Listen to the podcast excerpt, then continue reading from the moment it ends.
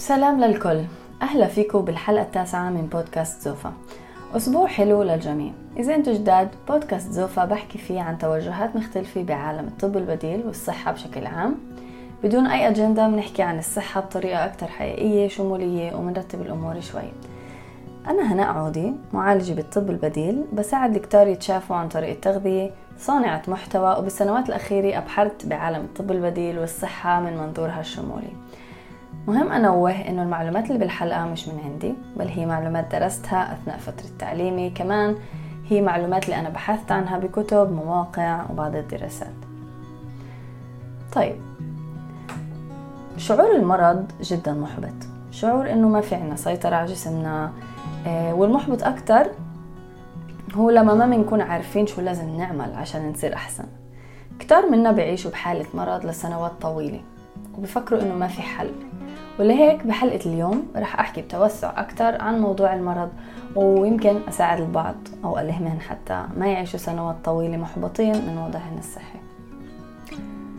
أنا مش طبيبة، أنا ناتروباث، يعني معالجة عن طريق الأساليب الطبيعية اللي منها التغذية، الأعشاب، المكملات وغيرها العديد. وكنت شاهدي خلال سنوات حياتي على أشخاص عم تشفى من أمراض مزمنة من خلال هاي الأساليب اللي هي طبيعية، بعد ما الأطباء عجزت عن المساعدة. والعلاج الوحيد اللي انعرض عليهن من قبل هاي الأطباء كان الأدوية اللي كتير قوية واللي عوارضها الجانبية جدا متعبة. رح أعطيكم شوية إحصائيات. الإحصائيات اللي جمعتها هي من الولايات المتحدة، وخصوصا اخترت الولايات المتحدة لأنها هي طبعا الدولة اللي بتقود الترندات اللي بتأثر كتير على اللايف ستايل أو على نمط حياتنا، إن كان مطاعم الفاست فود، إن كان شركات ضخمة اللي بتمثل الحياة اللي هي المثالية الأفضل من خلال تسويق إلنا لفكرة إنه الحياة السريعة المكتظة هي الحياة الصحية واللي كلنا لازم نوصل لها. أمريكا بتجسد نمط الحياة الغربي المودرن أو العصري، فلهيك اليوم راح أركز على نمط الحياة اللي عم نعيشه وتأثيره الهائل على صحتنا. أما بالنسبة للإحصائيات فبتقول هيك: 75% من الأمريكان بيعيشوا مع مشاكل بالجهاز الهضمي، و50% من الأمريكان بيعانوا من الأمراض المزمنة، وبين كل 5 في أمريكاني واحد عم بيعاني من مرض مناعي. زي ما قلت، كتار عم بيعيشوا مع مشاكل صحية لسنوات طويلة وما بيعرفوا إنه في توجه تاني اللي ممكن يعالج الأمراض اللي يعني بين أقواس، يعني ما بتتعالج. من خلال إنك تعرف، أو من خلال إننا نعرف كيف نعتني بحالنا. في أشخاص بتتعافى من أمراض مناعية مثل التهابات المفاصل، مثل الفبروميالجيا، مثل السرطان، الكرون، الكولايتس، الهاشيموتو وغيرها من الأمراض. الأمراض المزمنة مش بالضرورة تعيش معانا سنين طويلة، ممكن تكون مدتها بضع أسابيع، لكن مع الاعتناء الصح بنفسنا ممكن نعالجها. كمان الأمراض المزمنة هي تعتبر تحدي بالنسبة للأطباء، يعني ما بيقدروا يتعاملوا معها غير من خلال إعطاء أدوية. طبعا أنا بشوف ومعروف إنه هذا التوجه صار هو توجه جدا محدود لعلاج الأمراض. طبعا الأطباء مع كل النية الصافية، هذا هن اللي تعلموه، هذا اللي بيعرفوه، هذا اللي ممكن يقدموه. بس اليوم احنا بنعرف إنه في طرق تانية رح نحكي عنها خلال الحلقة. اوكي، لما بنحكي عن التشافي الطبيعي بنكون عم نحكي عن كتير طرق واساليب، مرات بتكون غريبه مثل قرصه النحل، مرات ممكن تكون عسل الملكات او زرع براز، اللي هذا عن جد غريب، من شخص صحي لشخص مريض باخذوا براز من شخص صحي وبزرعوه بقولون شخص مريض، وغيرها طبعا من انواع الدايت المختلفه والاعشاب والمكملات وممارسات مختلفه. يمكن مش أول طريقة أو تاني طريقة أو أول دايت يناسبوك بشكل أولي، يعني كخط أول، بس مهم جدا أن نعرف أنه التركيبات الطبيعية اللي ممكن إحنا بنكون عم ندخلها على جسمنا إلها تأثير تماما مثل الدواء، ودورهن بمحاربة الأمراض أقوى من شو إحنا بنعرف. فممكن كمان إحنا ناخد كل الأدوية اللي بالعالم ونضل ناكل شو جا عبالنا، اللي هو عادة بيكون الأكل مش صحي، وطبعا عاداتنا بتكون غير صحية، وهيك حتى الدواء بشي مرحلة بيبطل يساعد. يعني لو ساعدنا بالمرحلة الأولى وضلينا على نفس نمط حياتنا الغير صحي، كمان الدواء بشي مرحلة بيبطل يساعد. خلينا نحكي شوي عن نمط الحياة. طبعا نمط حياتنا احنا كتير تغير بالسنوات الأخيرة، وعم نبلش نشوف اليوم مدى تأثير هذا التغيير على صحتنا. يعني الصحة بشكل كبير عم تتدهور عند الكتار، صار ارتفاع شديد بالأمراض المزمنة بكل العالم، طبعا كله بتزامن مع التدخلات الكيميائية اللي فاتت على غذائنا بصناعة الأكل والزراعة، وبنحكي كمان على التلوث البيئي المرتفع بما فيه طبعا المواد الكيميائية، بنحكي كمان على البكتيريا، على الفطريات، على التعفن، رطوبة، بنحكي على المعادن الثقيلة والأدوية. كمان غير عاداتنا اللي هي تغذوية، وطبعا تأثير كل هاي الأمور علينا من ناحية كيميائية، كمان عاداتنا الجسدية اختلفت. يعني احنا صرنا بدل ما نشتغل برا بالحقول وتحت أشعة الشمس، اغلب الناس صارت اليوم تشتغل او من البيت او بالمكتب على كرسي، طبعا بتشتغل بالضبط بعكس حاجة الجسم. عم ننام وقت اقل من قبل، وعشان نعوض على قلة النوم عم نستعمل منبهات كل النهار مثل القهوة الشاي ومشروبات طاقة والسكر بس عشان نضل فايقين. عم نستعمل مركبات كيميائية عشان ننظف بيئتنا بيوتنا وحتى أجسامنا، عم نستعمل مستحضرات وكل هاي الأمور اللي هي كيميائية، وإذا كل هذا ما بشكل ستريس على الجسم عشان نزيد الطين بلة، صرنا نفكر كمان إنه بدنا ننجح بطرق غير صحية. يعني كتار منا عم بفكروا إنهم بحاجة يضلهم ملحقين بالسباق تبع النجاح. صرنا نشوف الموضوع بتجلى طبعا على مواقع التواصل الاجتماعي أشكرا، يعني هذا بنفسه بيعمل ستريس اجتماعي. صرنا نلاقي حالنا عم نقارن نفسنا بغيرنا، وهي من أنجح وأقوى الطرق اللي لامتصاص البهجة من حياتنا.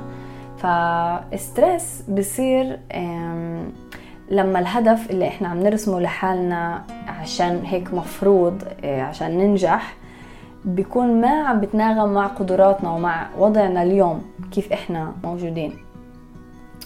أبحاث عم تحكي إنه أغلب السترس اللي بنعيشه ناتج عن نمط حياتنا السريع، الساعات الطويلة بالشغل، نمط حياة بيركز على الكارير المهني والنجاح فيه، وغير هيك طبعا الأكل المصنع كمان صار جزء لا يتجزأ من نظامنا الغذائي وغير كل علاقتنا مع الأكل. يعني إحنا بطلنا نطبخ مثل قبل، حاجتنا صارت إنه الأكل يكون سهل المنال، سريع التحضير، مريح، رخيص. كل هاي الحاجة اللي عنا خربت جودة الأكل نفسه، وهذا بحد ذاته بيرفع من الالتهابية، بزيد السمنة وبضعف جهازنا المناعي. بالإضافة لأنه كمان هاي التغذية اللي هي مصنعة بتشكل عبء على أعضائنا الداخلية، لأنه عادة فيها توكسينز، فيها مواد حافظة، فيها منكهات، وكل هاي الأشياء اللي مش مفروض تكون بالأكل. تغذيتنا السيئة بتنتج ستريس، بتخلي جسمنا بستريس، وهذا الستريس بيؤدي لأمراض. هو إذا بعدك من اللي بيآمنوا إنه اللي بناكله ما له أهمية كتير والموضوع موضوع سعرات حرارية، فلازم تفكر مرة تانية، لأنه لما إحنا عم نركز على عد السعرات الحرارية إحنا عم ننتهي وبنتجاهل نوعية الأكل اللي عم نختاره.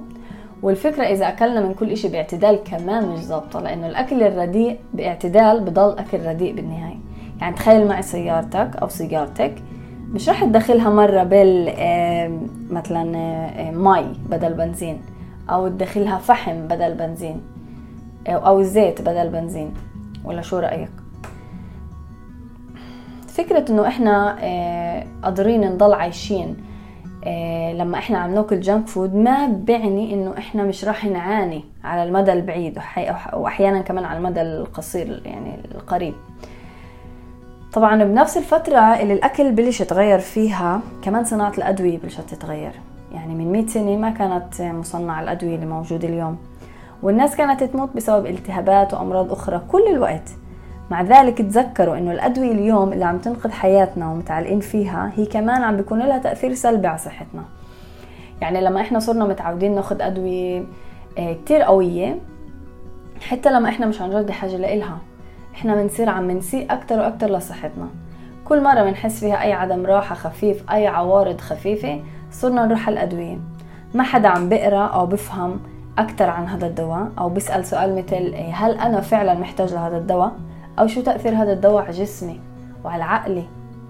أغلب الأدوية عم تيجي مع إنذارات طبعا من الخلف اللي هي بتكون الكاشن وكل هاي اللي بتكون من ورا عن العوارض الجانبية المحتملة، واحنا بنتصرف كأنه هذا الشيء مش مهم. المشكلة اليوم انه احنا باكثر فترة زمنية معقدة من ناحية صحية، يعني عبر التاريخ البشري كله ما كانش هيك شيء، بالرغم من الطب والتقدم والأدوية الموجودة عندنا. وضعنا الصحي الرديء اكيد ناتج عن الشيء اللي عم بيصير معنا، يعني اكيد هذا الشيء مش مفروض يصير هيك بشكل عفوي، لكن للأسف أغلبنا يتقبل الموضوع وكأنه هذا الشيء نزل علينا من السماء، وأنه هذا جزء من الحياة، وكأنه هيك مفروض أننا نعيش. يعني كم واحد فينا عم بيعاني هسه من أمراض وباخذ دواء بشكل يومي؟ كم واحد إحنا المستمعين بنعرف اللي هو عايش كل وقته على أدوية ومريض وبيعاني؟ طبعا باخذهم بدون ما يعرف تأثيرهم عليه ولا بعرف شو مكوناتهم. كتار كمان ما بعرفوا انه كتير انواع اكل ممكن تأذي امعائنا. كيف هيك صار انه يعني صار ثغرة كتير كبيرة بين شو احنا منفكر انه صحي إلنا لبين الضرر الفعلي اللي هذا الاشي اللي احنا مفكرينه منيح عم بعمل فينا. طبعا ممكن نقول انه الحق على شركة التسويق والعالم الرأسمالي whatever من هالاشياء، بس الخبر الحلو هو انه اهم سلاح عنا اياه هو العلم والوعي. ولما نوعى انه صحتنا هي مسؤوليتنا، ولما نسأل الاسئلة الصح، ولما نسمع لاجسامنا، ولما نرجع للفطرة السليمة اللي خلقنا عليها، احنا بنكون عم نلاقي اول الحل. مهم كتير انه نبلش نتوجه للامراض بطريقة شوي مختلفة. يعني اذا اليوم لما انت بتعاني من مرض بتتوجه مباشرة للطبيب، بتاخد كيس ادوية، بينفع تقول للطبيب شكرا اخذت انا هاي الادوية، سمعت نصيحتك، بس لازم نفكر مرتين قبل ما عن جد ناخد هاي الادوية. مش عم بقول انه احنا لازم نلغي فكرة الدواء شالي وانه الدواء مش مهم، كتير ادوية بتنقذ حياة، لكن في كتير ادوية احنا عم ناخدها بدون حاجة. فعشان هيك لازم نفهم بالاول هل هذا الدواء هو اللي راح يساعدنا، او هل هو الخط الاول اللي راح احنا لازم نتبعه او لا، مثلا ممكن تعمل تغييرات تانية اللي تساعدك. لازم نفكر هل الدواء عم بحل المشكلة من جذرها ولا عم بيسكت العوارض بس؟ هل هذا الدواء فيه عوارض جانبية؟ مثلا بتعرفوا انه كتار باخذوا دواء للضغط من شركة معينة، وفجأة بصير عندهم احا جافة مزمنة، بيروحوا على الدكتور ياخذوا دواء للاحا، بيعملوا طبعا صورة، بيعملوا تحاليل دم، يشوفوا حساسيات أشياء، وبالآخر شو بطلع؟ إنه واحد من عوارض من العوارض الجانبية لدواء الضغط اللي الشخص هذا مجبر ياخده كل حياته هي الأحا الجافة المزمنة.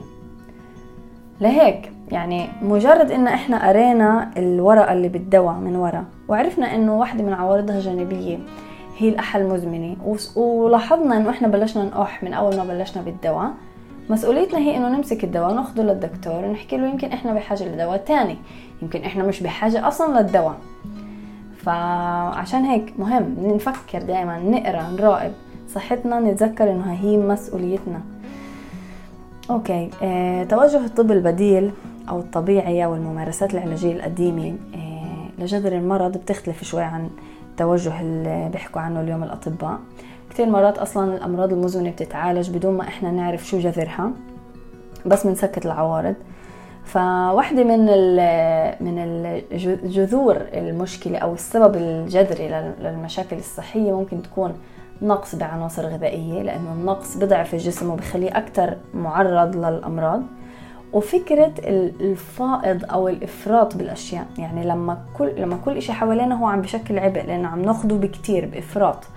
فإذا نحكي على التغذية السيئة، حتى على الأكل بكميات كبيرة حتى لو هذا الأكل صحي، على الأدوية، على الطالع من نازل، على الكحول، على السموم، على الأدوية، على السترس، وحتى على المشاعر السلبية.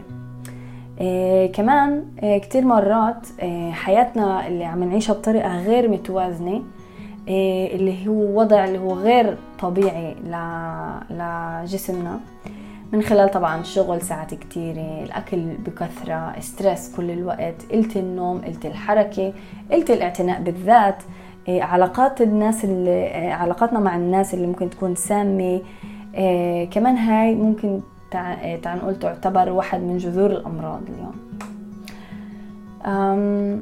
كمان بدي احكي على مبدأ كتير مهم اللي هو بتاع نقول بيوجهنا شوي عشان نعرف كيف نهتم بحالنا، وهو موضوع انه المعدة رأس الداء.